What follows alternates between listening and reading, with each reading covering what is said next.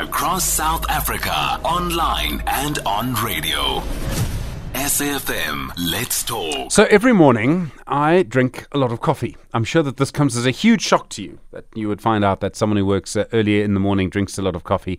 There's some people who say that what you should really be drinking is rooibos tea. In fact, they sort of swear by it. They say it keeps them young. There's a little bit of evidence that maybe they're right and I'm wrong. Don't expect me to accept this evidence the first time we have this conversation.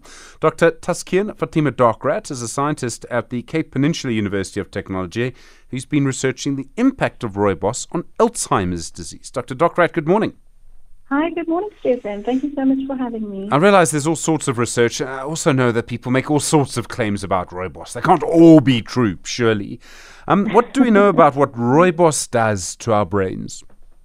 Okay, so currently that is what we're trying to answer as the researchers. We do know that the rooibos has this amazing botanical um, sort of concoction, and we want to basically look at the extract itself from the tea, what's its composition, and how this behaves within a brain culture. And for example, if we expose the cells to an Alzheimer's situation, we try to mimic that in our labs, and then we want to basically assess um, what is rooibos doing? Because, like you're saying, there's all these claims and no one has the answers. So here we are trying to, you know, be at the forefront of the basic sciences to give you those answers. I mean, what people are suggesting is that it's really important around uh, preventing. Um, what's the right phrase? Neo, uh, it's sort of basically the degeneration of your brain. So we're talking specifically yes. about your brain getting older, your brain not working in the same way. Yes, that's correct. But you need to remember that not all of us age the same way. So not everybody is going to experience Alzheimer's as they age. However, the people that are at risk or may have a genetic background that would imply that yes, they would ex- expect to get Alzheimer's because a relative had it or some sort of lifestyle implication. Um, those are the people that need to really focus on their preventive prevention measures. However, I wouldn't rule out the, the general community from consuming rooibos, you know, as a prevention measure. Um, do we have any idea of the sort of mechanism, what it does in the brain itself? And we're talking about, I don't know, what are they called, mitochondria or something?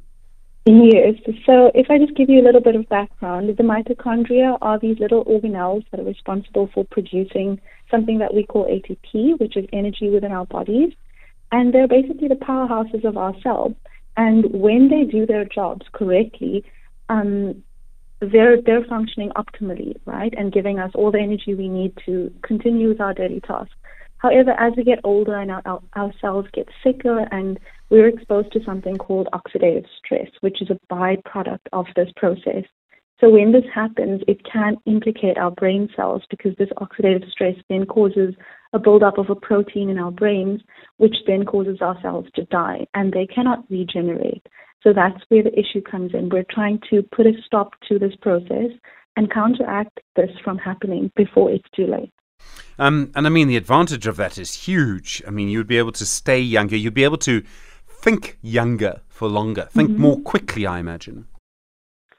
Yeah, I think it's just basically nutritional support that your brain would need at the end of the day. Yeah. And doctor, be honest with me. Did you have a cup of rooibos tea this morning or a cup of coffee?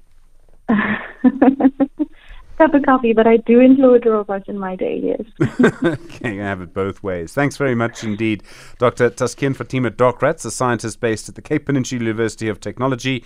Am I allowed to call her a coffee drinker? Do I need to be more honest to say a coffee and tea drinker? Well, I grew up being told that I needed to eat an apple a day. I do actually eat an apple a day. Uh, but, uh, you know, maybe a cup of rooibos tea a day will keep me younger for longer. Isn't that what the world needs? Coming up to 27 minutes after 8.